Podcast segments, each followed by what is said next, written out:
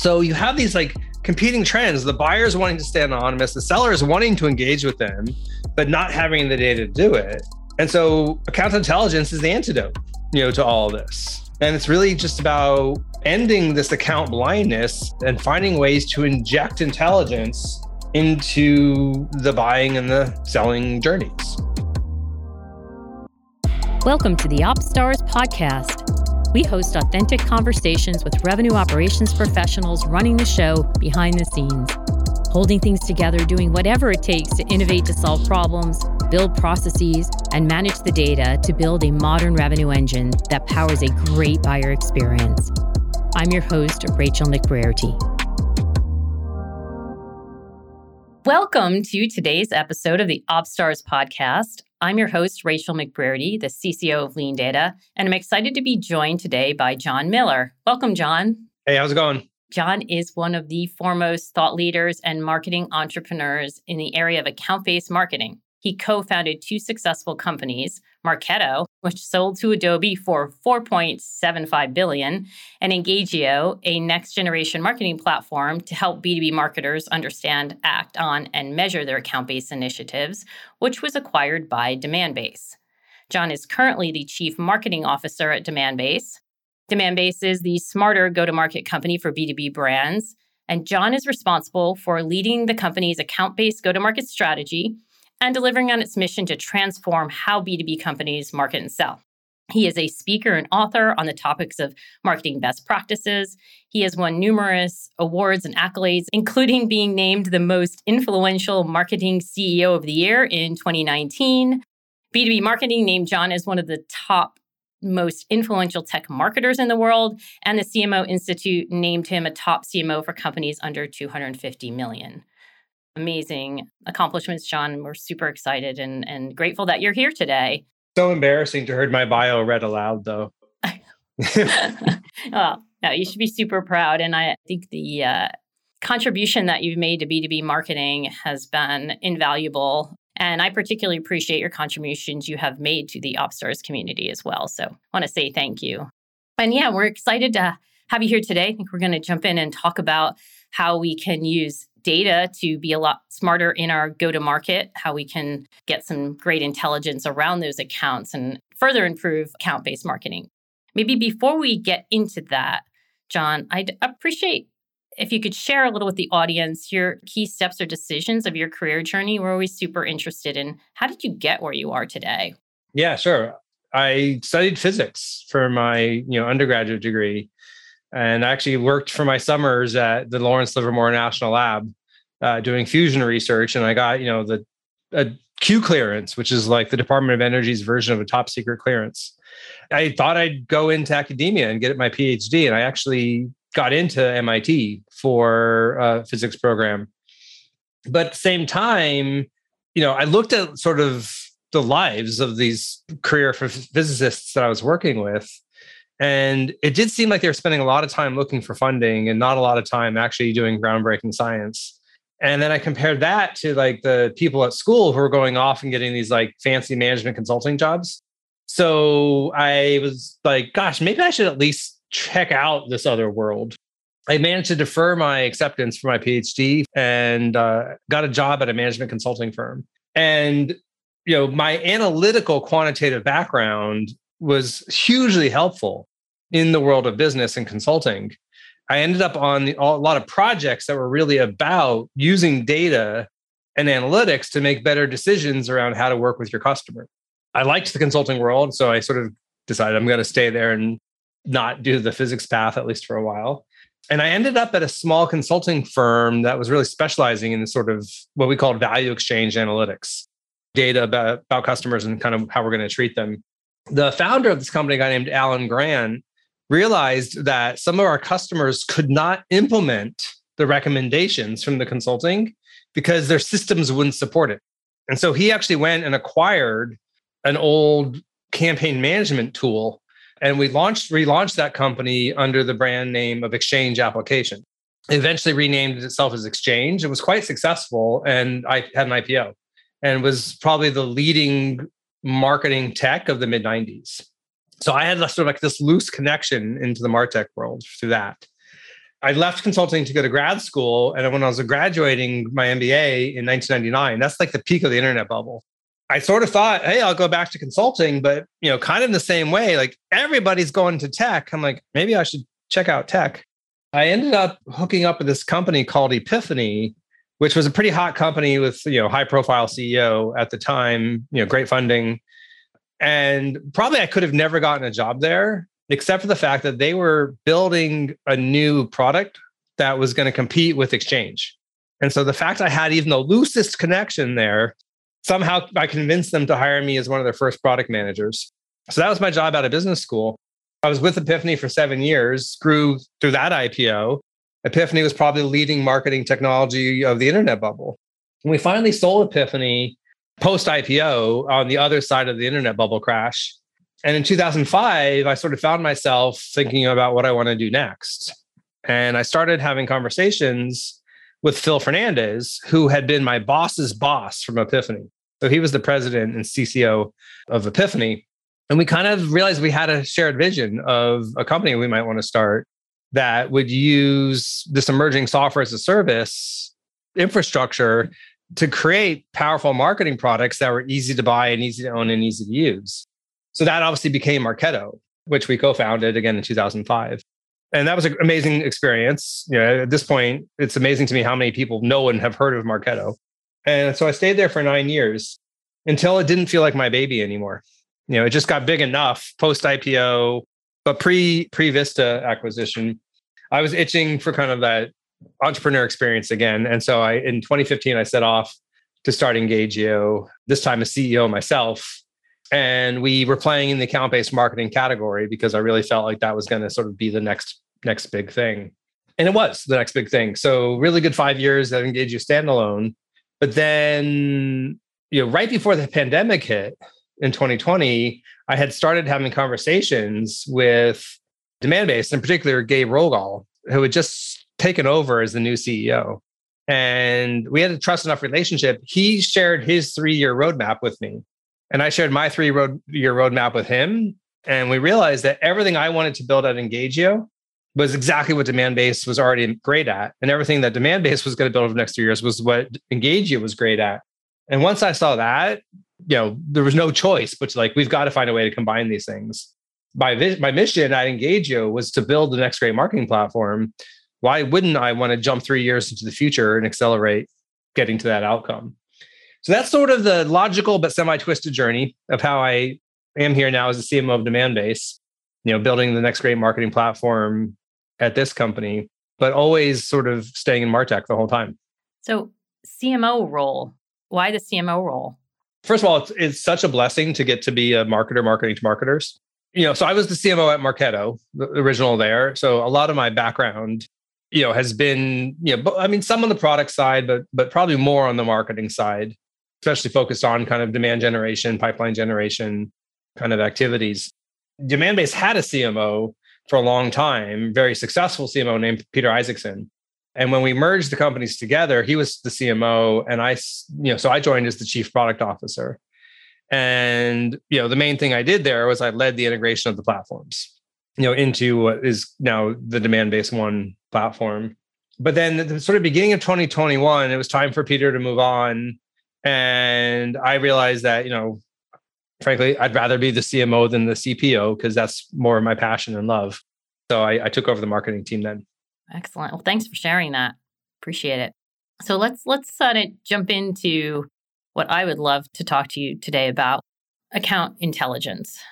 Seems like a kind of a hot topic for you, and I'm kind of curious what is making it top of mind for you? And is there a catalyst or some kind of change that's driving you to really be thinking about being more intelligent and wrapping data around those accounts? Yeah, I mean, I think there's a couple things that are sort of driving, I think, the importance of account intelligence. You know, the first one is buying continues to evolve. That's sort of a obvious statement to say. You know, buyers today more than ever are looking for ways to stay anonymous, engage with sales later in the process, keep keep control, etc. And you know, that's happening on the buyer side, whereas on the seller side, what is going on is increasingly fragmented data. For example, just in Salesforce, right? You've got data about your leads and data about your accounts. They don't tie together unless you match them. You know, let alone the stuff that's sitting in your Marketo, on your web server, your email, in your calendar system. And that's just your first party data. Plus, there's all these new third party data sources. And the results of all this fragmented data is that your salespeople end up having to, frankly, make decisions around where they're going to focus and what they're going to do, you know, using hunches as opposed to really good analysis. And it results in a lot of just spam, you know, and and by spam, I, I'm not just talking about non-opt-in email. I'm talking about just every unwanted, irrelevant interaction, but it just makes the buyer go, Are you serious? Why are you contacting me about this? Like, you know, how, how can I opt this out or tune this out or toss this out? So you have these like competing trends the buyers wanting to stay anonymous, the sellers wanting to engage with them, but not having the data to do it. And so account intelligence is the antidote, you know, to all this. And it's really just about ending this account blindness and and finding ways to inject intelligence into the buying and the selling journeys. So that's one of the trends. It's just this fragmentation of the data and the new buyer. The other trend which is driving this is a little bit more on the vendor side. And that is we're seeing a blurring of the lines between applications and data providers. For example, at Demandbase, last year we acquired InsideView, which was the second largest B2B provider of company and contact information after ZoomInfo. And DemandMatrix, which was the best provider of technology data, like install based technology data. And so at Demandbase, we combined that data, technographics companies, contacts, with the intent data that we already had and our first party data integrations. You know so we sort of have that. You see other vendors in our space acquiring data companies. You see ZoomInfo moving from the data side kind of into the workflow side. They just launched a marketing os or or kind of whatever they call that.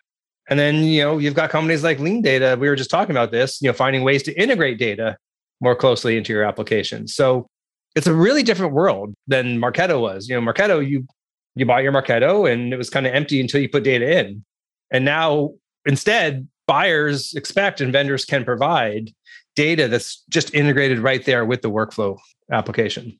We're hearing from our customers, B2B buyers want to have more simplicity. We had such an explosion, I think, across the board.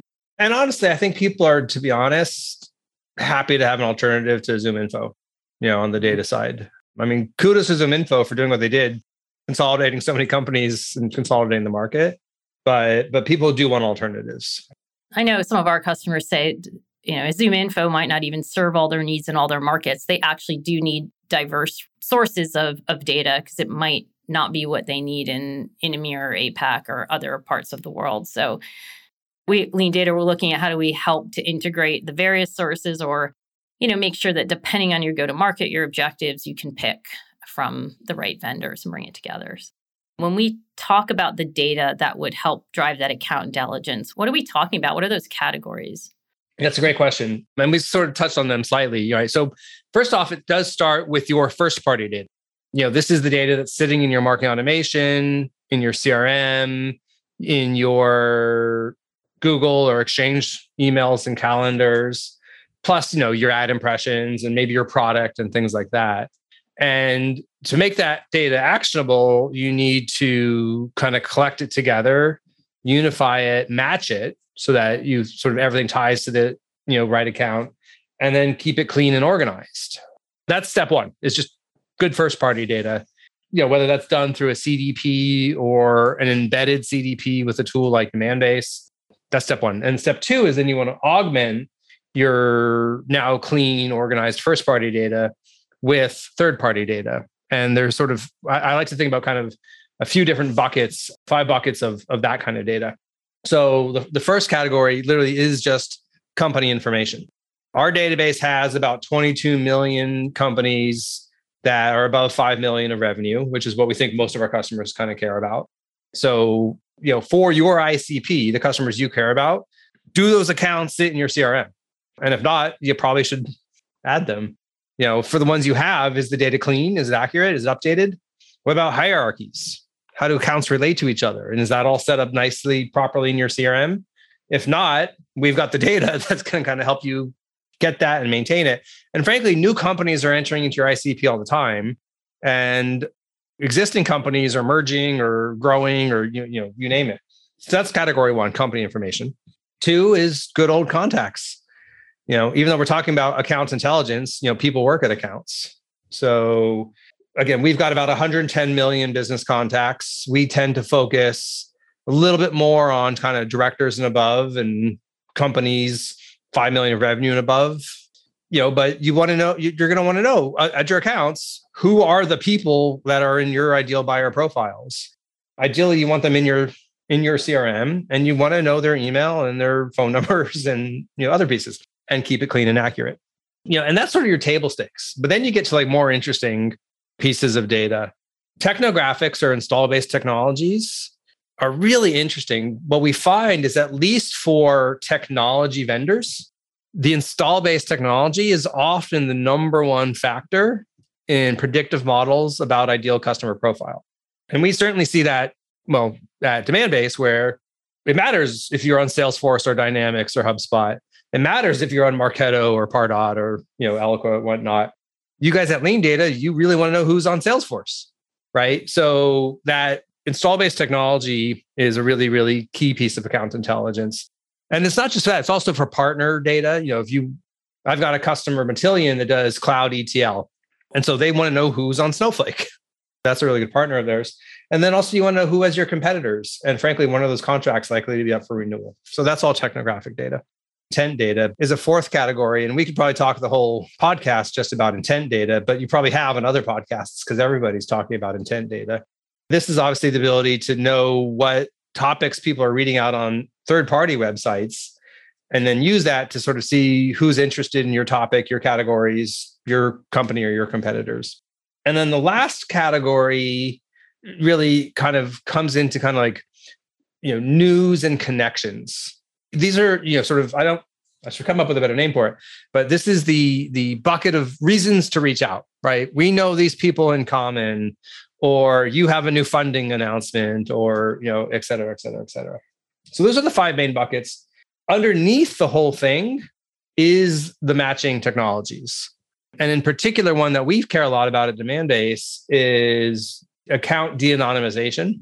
There's a visitor on a web page i don't know who that person is they're anonymous but what company do they work for and the data behind that is a big database matching cookies and ips to companies that is constantly being updated and maintained I love that last one because that is always such a pain point to not know who is out there. If you can at least know the account that's bubbling up, that's pretty huge. It has so many important use cases. On your own site, 98% of the people on your site aren't cookied. You know, so you want to know who's visiting. It's a way to measure if your ad programs are working. You start seeing more traffic from the accounts that care about. And then we use that data also to form our intent data and target our advertising. So it's it's pretty critical, uh, not just to have high match rates, but to have high accuracy. So when when you think about applying this data, like say somebody in operations, should they be thinking in terms of their key go to market motions? So let's say, hey, your strategy is you want to go after those top 2000 companies out there. It's account based motion. How would you advise an ops person to try to guide toward building up your key data categories? Is there a way to think about this strategically, Jon? I would break it up into sort of, you know, the, I mean, there are five main go to market motions that I'd want to talk about, right? Which for me are, you know, find, engage, close, measure, and expand. Hmm. So let's break those down, right? So, you know, find can mean different things to different companies, right? So if you have only 2000 accounts in your ICP that you're ever going to focus on, find is sort of who are those 2000 and then maybe using data to break them into tiers of 20 tier ones and 200 tier twos and everybody else 1700 tier threes and we could talk a lot about how you might do that tiering but find can also mean you know what i have a big icp tam and maybe it's 50000 or 100000 companies i could be selling to but which ones should i be focusing on right now because either intent or other predictive signs that they're kind of hot and in market so find really can kind of be both of those you know pieces. So then engage. Ultimately, if you're engaging with account, you want to be relevant. You want to be smart. You know, you, they're going to tune you out otherwise. And account intelligence helps you be more relevant. One of the most important factors in relevance is aligning your go to market, your messages to where that account is in their journey, right? So if this account is barely even heard of you and isn't showing any intent for your category, you should be focusing just on building your brand and awareness. And it's like emotion, frankly, not logic, right? Or maybe this account is aware of your category, but they're not really engaging with you. This is where thought leadership can work really, really well. Or maybe this account is hot and in market, right? And well, that's where a demo offer and other kind of very valuable offers. And maybe it's an open opportunity. And here, validation and consensus makes sense. Like, oh, look, we're the number one vendor on the Gartner ABM quadrant. And like you're showing that to the broad buying committee. And even your customers, like you can be focusing ads on like expansion and retention. So just just knowing the where they are in their journey is a really key way of using account intelligence for relevance, but also things like what technologies they have, you know, lots of other factors there can help you just get that extra degree of relevance, which is going to stand out when you're engaging. The close use case, that's really about your sales teams, right? And it's just about giving all the intelligence to the sales team so that way they're more relevant and useful in their uh, interactions. Measurement is there's lots of ways you're going to measure, right? Whether you're doing MQLs or MQAs or waterfalls or you name it right? But ultimately, you want clean, organized account data in order to make sure your measurement is accurate and valuable. And then expansion, frankly, ends up being a lot just its own form of find and engage. It just is focused on kind of opportunities with your own account. So those are all ways I would think about kind of using account intelligence to just be a lot smarter about how you do things. I love that. I think that the heart of that is that buying experience, understanding what the client is trying to do, what stage they're at, and then making sure you're serving up and responding in in in a way that's appropriate to where they are in that journey. I really do think that's the sort of the number one part of the go to market where account intelligence really kind of pays off. Yes, I think you can easily think about the data being used to serve the internal audiences or make them smarter, but when you articulated how you really think back from the journey, then you equip the folks that are going to engage. Either you're providing content, you said, because it's appropriate to provide con- thought leadership or maybe getting them engaged in a webinar versus having the salesperson call them. It's just not the right time. But it's in service of making sure you're creating that correct response. And that's a way an ops professionals can start thinking about helping to ensure that you know you're framing out those um, key buying journey stages and then saying, yeah, where are the deficiencies of where we're not able to maybe understand or react to, to those accounts it's based on where they're at. And there might be hot spots where your conversion's not great. Um, there's probably no one answer to what could be a priority. Exactly right. But what the, the unifying theme across all of those is just using data intelligence to be smarter. Who doesn't want that? Right. It would apply no matter what level of maturity your company is at or stage. At every stage, you can you can actually be hugely competitively differentiated if you pull this data in and, and use it to drive the business. Absolutely. Somebody articulated recently that, you know, in B2B, you could argue that buying experience and your ability to be relevant, right, the right the right response at the right time in the right personalized way, ideally, is a bigger deal to you winning and keeping that customer than your product itself. Because in B2B, we're more patient with the length of time it takes to get to value of a product. We might even wait six months before we get to value. But when you engage with a company, you request a demo and you don't hear from them for three or four days. You're kind of like, is this the kind of response I'm going to get when I'm a customer? How important that buying experience is to to the business overall you're really highlighting where the data and the intelligence intersect with then the workflow and the application to sort of get the outcomes you know which is where that orchestration ends up being so important. I know you talk to a lot of folks out in the industry. Any great stories or examples that you might have of folks have you know invested in and, and built up this account intelligence and have really seen a, a great as is to be? Let me just talk about uh, us at Demandbase we're really pretty good at account based experience ourselves and and using the data. So I'll give you a couple examples. You know, we've been I would say eight months ago, we suffered a little bit from being the cobbler's children who didn't have shoes. And we've made a really focused effort in the last, you know, six, seven, eight months to up our, our data game ourselves. And it's it's actually shocking and amazing how it's paying off. Just in this last quarter, we were able to identify 23,000 more campaign responders that are people what we would consider ICP, so the right titles and personas from the right companies that we wouldn't have missed before because we just didn't have accurate data on them. You know, so just literally taking the campaign responses we were getting anyways, but figuring out who they were better, frankly, just a lot better engagement. And it matters because we route those things differently and they get treated differently if we actually think they're properly, you know, ideal buyer profile. So, so that was kind of a win in of itself. We recently did a, a email campaign, and just the fact that we had a sort of larger audience of the right kind of people to email, this one actually had a four time better response rate than the one we did last time. Now, maybe it was a better offer too, but I we do give a good chunk of that credit to just having better, cleaner uh, data behind it. You know, in terms of the sort of marketing that we do aligned to the journey stage, where that's paid off for us in just an amazing way, is increased lift from our advertising efforts. You know, so to explain that, we don't measure our advertising directly by clicks because that's a really terrible way, to be honest, to measure advertising. Like, you know, advertising is like a trade show where like it's got branding benefits and and direct lead generation benefits. But lift is actually a really cool way to measure if it works. Because what we're doing is we're saying we look at how much engagement we get from an account for like a 30 day look back period. And then we start running our campaign. And then we can look at how much engagement are we getting now. And we consider an account lifted if there's a decent, significant chunk higher engagement after the campaign or during the campaign than there was before. And so I don't have to track directly as clicking. I just have to know they that account saw ads and that account is engaging better, whether they're visiting my site more or responding to my emails better.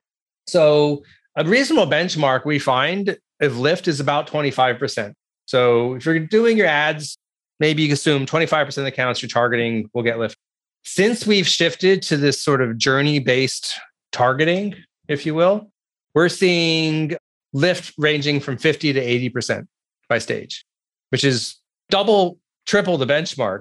But even better, you think about it like accounts in my pre opportunity stage, what we call sort of the sales accepted stage, 80% of those counts are having lift, which means my, my targeting is, is working. And then we see that in terms of faster conversion, where we were able to take, you know, before it was about 30 days between sort of our meeting stage to opportunity stage. After that was reduced to 16 days. Just and again, the, the key there is really focusing the message on the go to market in a journey appropriate way. Well, those are amazing stats. You talked about a couple of things that you're measuring. You have your dashboards that you are looking at maybe at a daily, weekly, monthly basis. What would you advise are the key dashboards to set up for a CMO that's really going to help to know how, how you're doing on that account level? It's not dissimilar to what CMOs were looking at five or six years ago. The difference is instead of having a lead based waterfall, I encourage an account based waterfall. CMO dashboards used to have how many MQLs were generated this month, how many SQLs were generated, how many opportunities were generated, and what was my conversion rate from MQL to SQL. And that was really powerful for a CMO to even to have that data. So do the same thing, but instead of MQLs, track MQAs. How many marketing qualified accounts do I have? And how do those MQAs turn into meetings with the account? And how do meetings or SQAs turn into opportunities? So it's it's not dramatically different from what's been tried and true and proven, but it's just shifting to an account-based lens, which is frankly what the sales team is looking at anyway. So it just kind of makes sense. In B2B, it's all account-based because it's buying groups. I mean, it just intuitively makes sense. You would want to think this way. Do you have that cohort? How is that account doing? you know, you don't have to measure each individual lead. You're looking at the cohort and and then yeah, is there certain individuals that you can then identify who is the who's the buyer, who is the influencer because you know your persona and you can then act accordingly. Is that fair to say? Yeah, I mean, it's a lot smarter for a bunch of reasons, including what you just said.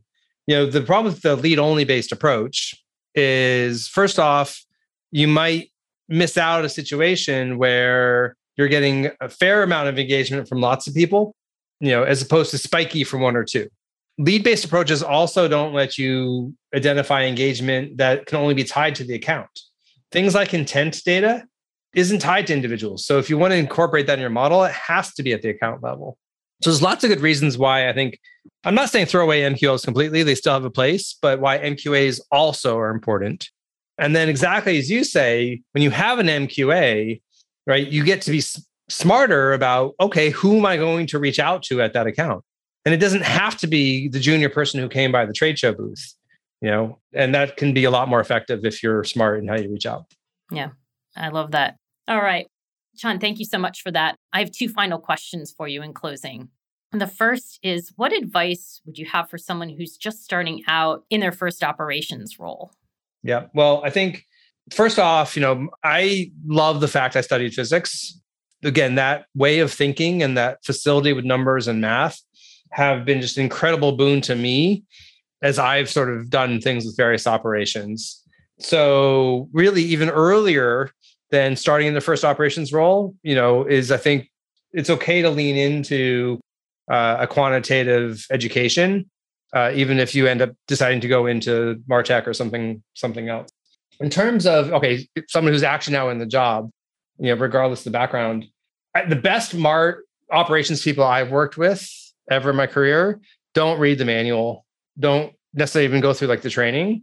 They just touch all the buttons you know like oh what does that one do? What does this do? And and there's just that curiosity that uh, i encourage every operations person to cultivate. I think it really pays off. Excellent. Great advice. And final question who in the world of operations would you most like to take to lunch? Yeah i was thinking about this and who i'd like to most take to lunch is the operations team i had back at marketo so almost every one of those folks have gone on and built amazing careers as marketing operations leaders.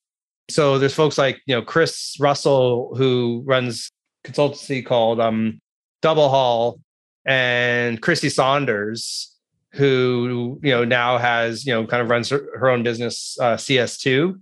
It would just be fun to catch up with them and also reminisce about all the crazy things I made them do trying to sort of do account based stuff with just Marketo, uh, which wasn't really built for it. And in many ways was part of the inspiration for Engagio. Yeah, excellent. We had Crissy on the show. She was one of our early guests. I'm a I'm a big fan of of Crissy. She's fantastic. Well, there you go. All right. Well, thank you, Jon. Appreciate you being on the OpsStars podcast and sharing your insights on uh, how we can be more effective in account based intelligence. I, encourage everyone to go download Jon's book, Clear and Complete Guide to Smarter Go to Market. I will put the link in the show notes. So be sure to go get that book and, and read it. Don't forget to click to subscribe to the OpsStars podcast so you can get more episodes like this great one we did with Jon. We will alert you when they are posted. Thanks everyone for joining us today. Thank you, Jon. The OpsStars podcast is brought to you by LeanData. to find out more about us and our suite of Salesforce native products for marketing, sales, and revenue operations, head to leandata.com. And then make sure to search for OpsStars in Apple Podcasts, Spotify, and Google Podcasts, or anywhere else podcasts are found. Make sure to click subscribe so you don't miss any future episodes. On behalf of the team here at OpsStars and LeanData, thanks for listening.